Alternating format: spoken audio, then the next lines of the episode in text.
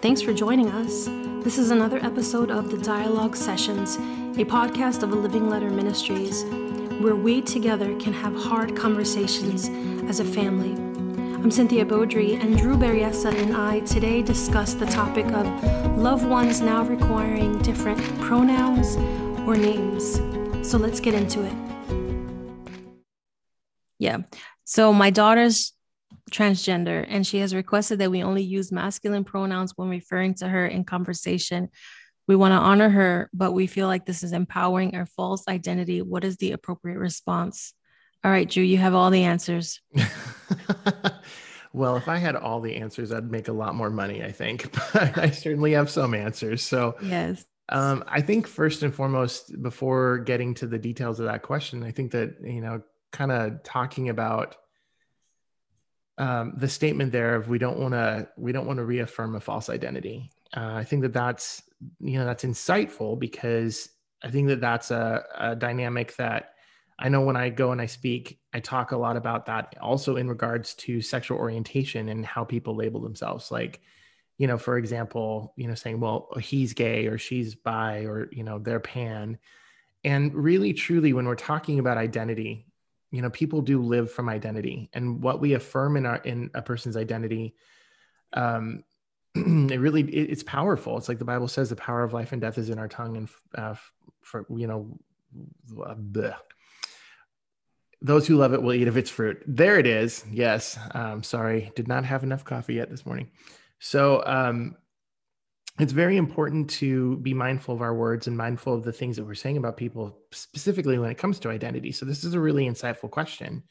And it carries a lot of weight, a lot of weight relationally, and a, a lot of weight um, just spiritually in, in our own sense of, of responsibility to other people and how we're partnering with the Lord or partnering with the enemy. And so, mm. I just want to mm-hmm. validate the, yeah. the weight of that question. It's very good. Um, so and then it it it brings up the other question which inevitably comes with specifically when it, when we're talking about a transgendered loved one um, not only just the pronouns but the name selection as well. Yes. Mm-hmm. and i i think it's um it, can, can you take a moment to i mean i'm sure everybody knows this by now but just maybe someone doesn't. What is um, gender dysphoria and what is transgender? Just kind of like define why sure. someone would even get to that place where they're yeah. wanting a different pronoun for than the assigned gender yeah that's a good question and even that i think there's multiple layers to the answer too because uh, gender dysphoria or what would have been called previously uh, gender identity disorder uh, the designation in the diagnostic and statistical manual for the apa the american psychological association changed the name of it from uh, you know gender identity disorder classifying it as a as a mental disorder to gender dysphoria which is more like a not disorder but condition.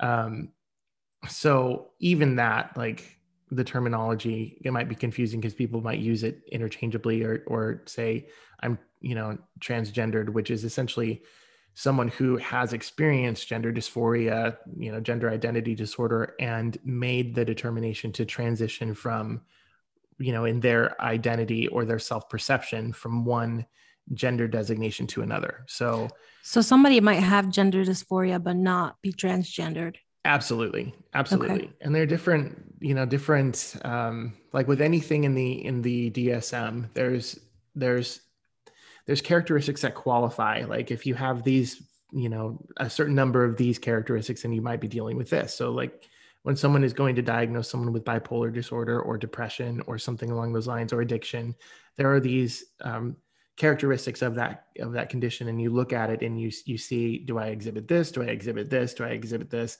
That means you know more than likely I'm dealing with this diagnosis or this condition.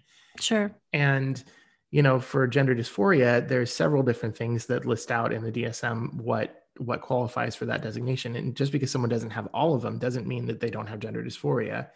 It just means that they have a different type, different, you know, different severity or so. Okay, sure. So like growing up for me, I felt really um, you know, not that I should have been a girl, but that I that I wasn't a good boy or wasn't a good man or wasn't qualified to be a man. Same, I experienced that as well. Yeah. And so a lot of people, even who don't struggle with LGBTQ issues, can struggle with a sense of like not not being successful in the gender that they're in and they might not go to the extreme of of feeling the dis- that that despair or that um that angst or uh, there's a better word anxiety anxiety distress distress i think is a better word the distress in their own gender of feeling sure. like i'm so uncomfortable in my own skin i want to change it you know sure.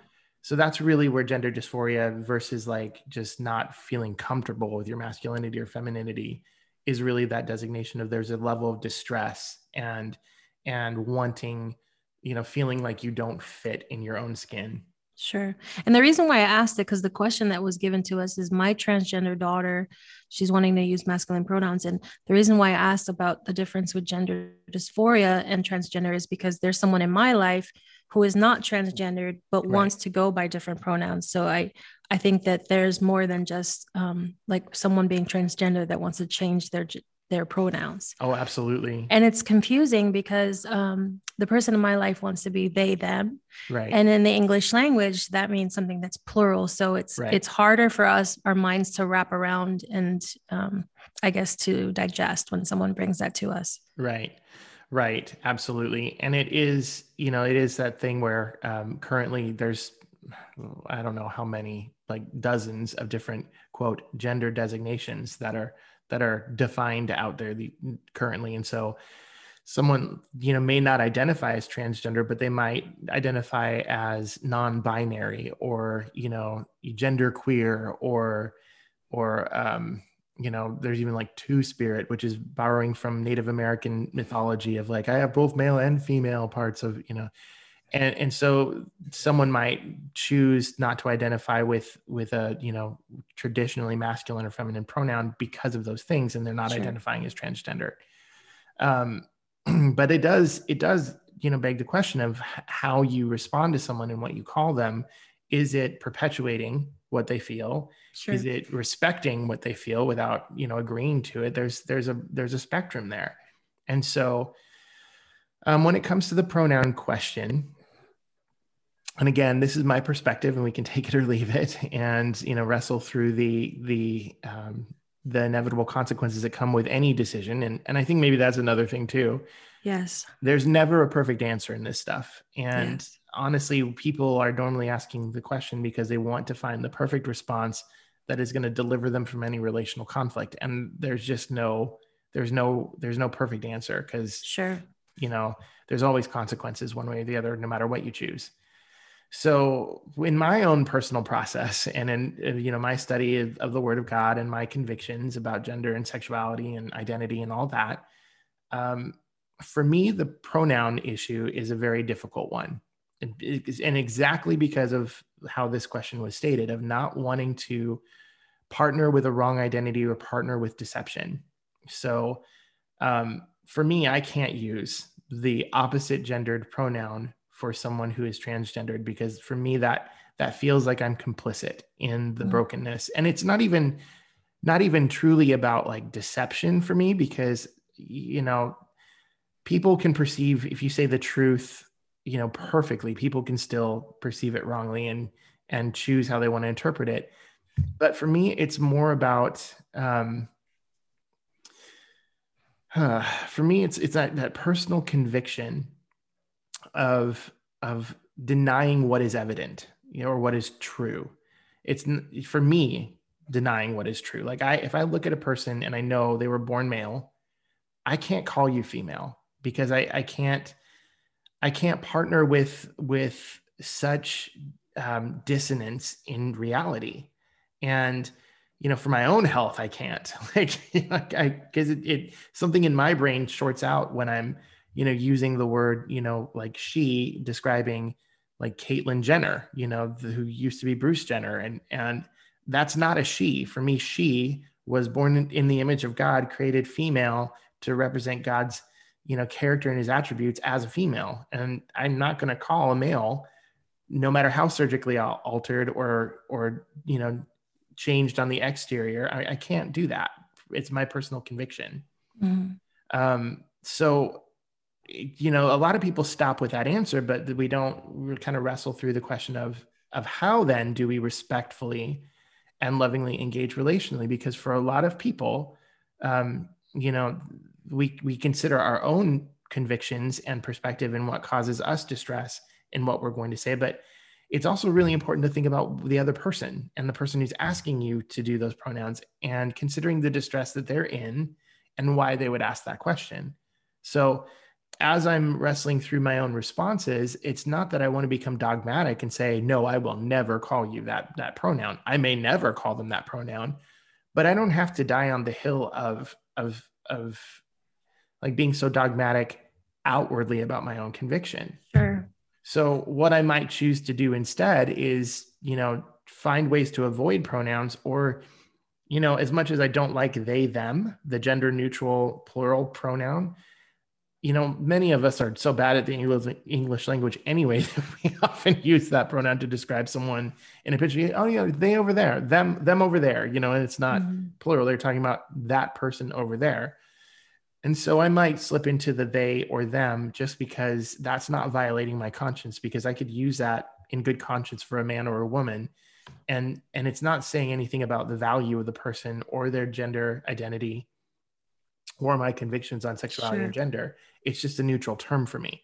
Now, what I will not do um, is there's these other pronouns that have been invented over the last several years as gender neutral, like z, za, zir, you know, these that have entered into the the vernacular of our culture and i refuse to use those ones like for me that's that that feels like now you're just making crap up and i don't want to do that so i might stick in you know in a pinch i might stick with a, a gender neutral pronoun like they or them but generally what i do and i make a concerted effort to do is to use a name instead of a pronoun and to answer the question that will inevitably will come you know to explain that is I will use the name that the person is asking to be identified by.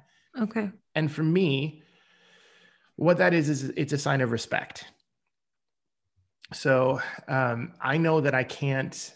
Uh, like I will lose opportunity in relationship if I don't make some concessions or some compromise and not you know, I know people hear the word compromise and they get up in a wad like, you know, oh, you're compromising. And it's like the word of God and, and it's right. not absolute. And, and, it's yeah. And and for me, a compromise is just saying I think it's this, you being flexible to have opportunity to share the gospel and to demonstrate yeah. love. Yeah. It's you know, back when I was a, a high schooler in youth group, we we did this program called Evangelism Explosion, which is we learned this outline of how to share the gospel. And one of the things the the principles in it that that uh, I don't think was actually applied well in the program because you know whatever but the the principle itself was earn the right earn the right to share the gospel with a person. And you know in that context it was you know make sure you ask the right questions in the thir- you know 5 minutes before you launch into this outline of the gospel which is not really earning the right. But in relational context what it it says to me is like we need to prove that we respect and value people. And if we're going to say hard things that challenge a person's identity and ideology there has to be and some cause distress. Yeah and there has to be some relational equity there. Um, rosaria butterfield who's a great author uh, former lesbian um, has written several books uh, one is confessions of an unlikely convert and then another is like which I love this title. The gospel comes with a house key. Uh, really, really incredible lady. I heard her teaching once, and she said, "Strong words require strong relationship." And for me, one of the ways that I can develop strong relationship with a transgendered individual is by respecting their name. You know, from the name thing, it carries so much weight, and it is a sign of like invitation and respect to be able to say, as example, Caitlyn Jenner Caitlyn Jenner was born Bruce Jenner. You know, Caitlyn Jenner is a transgendered male to female transsexual who many people know because very famous. And um, I will call Caitlyn Jenner Caitlyn Jenner because if there's ever opportunity to to engage in conversation, I don't want that barrier.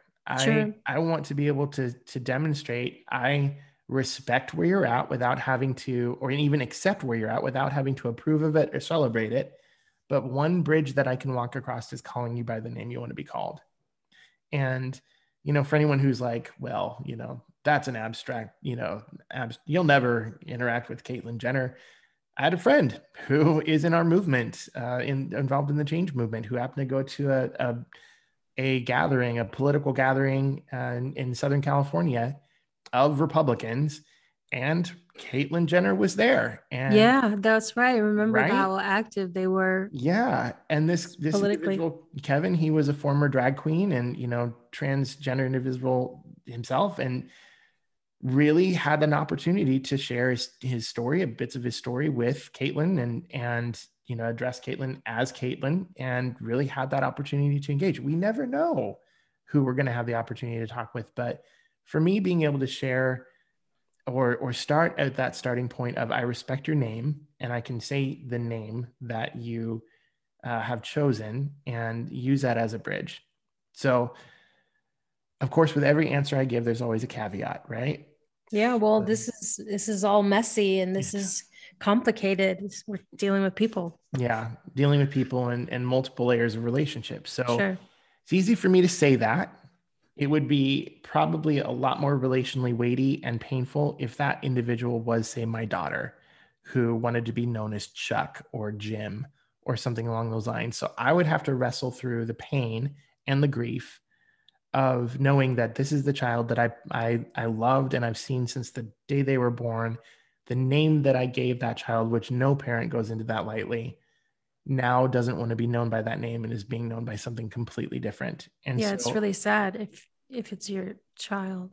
Absolutely. Mm-hmm. And so in my answer to this question of like I would choose to say the name but not the pronoun, what I want to qualify this with is this is not a thus saith the Lord situation. This is a you know, I drew not the Lord say, like like Paul did, and often in the scripture, I Paul write this, not the Lord, but you know, this is my pastoral advice. But I understand if if there's you know individuals out there in a circumstance where maybe it's your child or your parent, and the bridge to walk across to call them a name different than than what you've always known them as, or that you gave them, or you know, the relational context is so big that you, you just can't cross that bridge. And what I want to say to this is just because I'm sharing how I might interact with an acquaintance or a friend or someone I'm wanting to make friendship with doesn't mean that that necessarily applies to your con your sure. relational context. Like, yeah. Um, and it certainly doesn't minimize the pain or the legitimacy to not choosing not to do that you know like i said if it were my child i might i might find a different way to operate within this. And you know there might be there would always be consequences to it. Like um you know if you're a parent and, and your child is wanting to be known by a different name and you refuse to do that you might lose relationship with the child. Sure. And that's always the threat. And you know if if your conviction is you just can't do it then you have to accept the reality that that might mean that they will cut off relationship yeah. And if you do choose to, you know, call the name, you know, use the name they're wanting to be called, then you have to accept that there's an enormous amount of grief and adjustment that comes for you while using that. There's always consequences. Uh, mm-hmm. Uh, every choice is consequential. And so by sharing my answer, what I what I don't want anyone to hear is a minimization of the reality of what you might be facing uh, specifically, this this question was posed with a transgender daughter, and it's interesting to me that they didn't talk about the name, but they did talk about the pronoun. So maybe they've already come to the conclusion they can use the name, or maybe the daughter's not making them use the name. Um, but the pronoun is a sticking point, and I get that. So yeah, that's that. I just wanted to qualify that as we were answering the question. I I mean, I totally understand that there there's consequences for any decision that you make um because you know you have like the two extremes. Well i don't, I don't want to say extremes but you know god the god says and god did. Yeah. and this is the reality of the word of god and the the way that god designed it. And you're really convicted to to stay within that that conviction. Yeah. Um but then there's the other thing the other reality is you know being kind and respectful and accommodating can open up a lot of doors um, for, and access to a person's heart. Yeah. And so there's just these these this tension. Um, yeah. And I, for me, in my experience, because I like I mentioned earlier, I have someone that is very dear in my life that wants to be called a different name and different pronouns. Right. And the conversation that I had with that person is, you know, you've come to this decision. It's taken you a long time, probably. You've been wrestling right. through this. Right. But, you're just now telling me over supper. Right. Right. and and this is gonna be something that I'm gonna need time to process and think through and and, and adjust to. And I, I'm and I told the person, I'm not gonna do it right. Yeah. I'm not gonna do it right. I know I'm gonna mess this up. I want you to know that when I do, it's not on purpose and it's not malicious. Right. And so um it's and and it's a good conversation to have with the person. Absolutely. You know, to say, oh well, this is actually my my framework from my life and how I I perceive life is through the Bible. And so, you know, this is this is something that I'm wrestling with. And just to have even that honest conversation yeah. of why you're choosing what you're choosing on either way. Yeah. Um, I think it's important and it's hard. Yeah, absolutely. And you know, you touched on something that I think that what that demonstrates is a high level of humility relationally, of mm-hmm. being able to not only be vulnerable in your own process and to be humble to submit, like, this is going to be hard for me and I'm not going to do this well. Um, for, you know, different relationships, I think have different levels of, of, of that already pre-built into the relationship based on who they are. Like if you're in a friendship with someone or, you know, that noise is my cat scratching their collar. So everyone, every podcast listener right now, that would be Stella the cat scratching incessantly at her collar. I apologize for the lack of professionalism, but um, so well, I'm, sipping, I'm, sipping, my. We're sipping our coffee. I got here. ASMR. You're gonna. Got, your misophonia This is just how it's going. Listen, this is a living letter. We're nonprofit. Just deal with it. Like that's, that's how it. it is.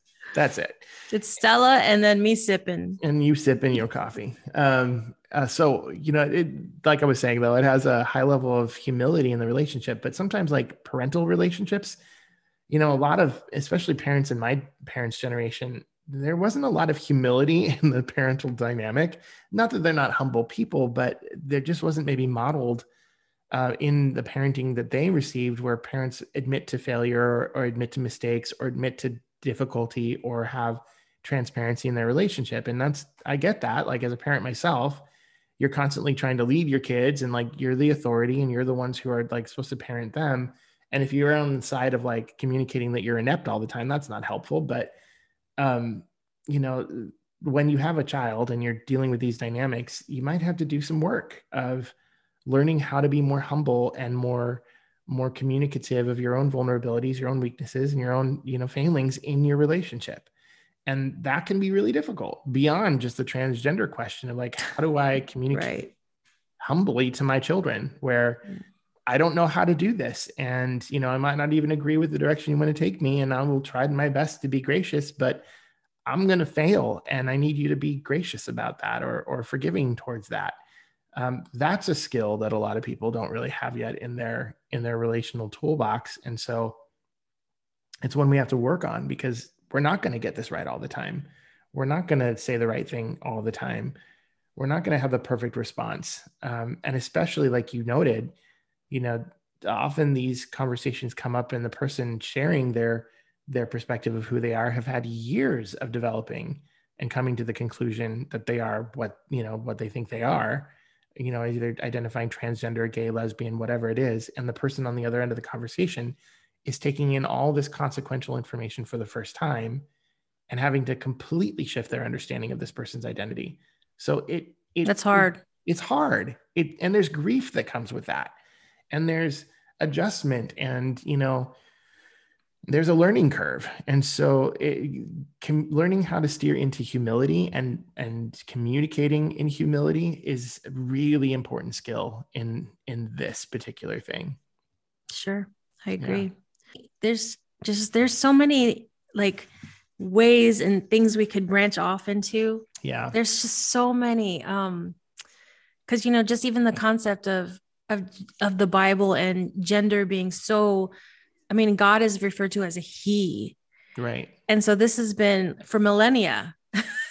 right. That that in, in, our civilization and our culture and in our biblical understanding, there's only been two options. Hmm. And then now here we are, and like in an instant, it just it feels like in an instant, yeah, yeah, that all of that is being, um, you know, threatened. Sure. And so that's, I mean, this is just a hard road for for any of us that we're going yeah. through this. It's just, yeah. it's really hard. Yeah, that's that's true, and you know, not to minimize that at all. Um, you know that, but there's also this truth that there's nothing new under the sun. Okay. And even like you know, if we look at contextually in Scripture, uh, you know, one of the verses that is often used to cite God's prohibition against homosexual behavior is, you know, from First Corinthians chapter 6 verses 9 through 11. And there's two Greek words that are used in that passage to describe homosexuality or homosexual behavior by Paul that he coined those words. And we can get on, you know, the topic of those yeah, in exactly. another time, but but one of the words that's often uh, translated as like either male prostitutes or the effeminate or the soft ones or something like that is the word malakois and culturally, contextually, what I've read and studied on this is that you know in that in that culture with not only temple prostitution but you know pedastry which was a big practice back then where older men would take on younger men uh, not only to teach them and you know you know lead them as an instructor but they also had the privilege of using them as sexual objects. And those younger men would take on the role of the female partner like the the passive role. And you know, essentially the Greeks were fine with this. So this culture was fine with it, but you had to grow out of it. Like when you became a man, you you were no longer acted like a soft one or like the receptive partner. And this is one of the reasons why, you know, this is extra gravy today, why Paul uh, in his um, passage not only said uh, arsenokoitai, which is, you know, basically men who bed men, and then malakois, the soft ones or the passive, because he was indicting the fact and the the cultural you know lie that they were believing that only the person who was being used sexually was guilty of sin or guilty of the offense. The person who was using the other person or the male role was not guilty of anything just the one mm. who allowed themselves to be made like that. That's interesting. Yeah and so when paul used these two different words he's basically saying no you're both guilty. Like this sure. is outside of god's will. But one of the things that the realities to this you know that i'm giving all this context for is the malakois a lot of them didn't grow out of it. Like they stayed in that more effeminate, soft one type gendered role where it would have been viewed maybe in our culture more like, you know, very effeminate gay man or a transgendered individual. And so even though we're looking at our current cultural context and it's got all the psychology and the, you know, the political stuff going with it, the fact that people have been struggling with and very um, very broken in their gender expression is nothing new. Like it, sure. it's it's been the case for years and millennia. Like there's there's broken gender, you know, for a long time. Sure. And in that, I think that we can find a lot of hope in that this is not like God is not up there going, what do we do now? They've come up with something I have no idea how to address. It's like, no, God knows how to, God knows all of human brokenness and and has solutions. So yeah. we can we can pursue him for those solutions and for the wisdom to know how to navigate our culture. Yeah, and I think that's a perfect place to to kind of land on is this is hard and also this is not new for Jesus. Right. And he has the perfect will and steps of how um how we can love people well and we need to lean into him to find out what those steps are. Thanks for being a part of today's conversation. Please visit our website, alivingletter.org, to get connected with more of our resources. Thank you and God bless. So I have a, I have a question that I think is important, and I I'm sure you have something to say about it. So, um, the question that came in is, never mind. Hold on, I forgot what. The, question Wait, that is I a have, very good question, Cynthia. Thank you for asking. you know, Hold on, I need to turn off my furnace because that I just feel like I'm in a rushing wind. This microphone picks up everything. I'll be right back.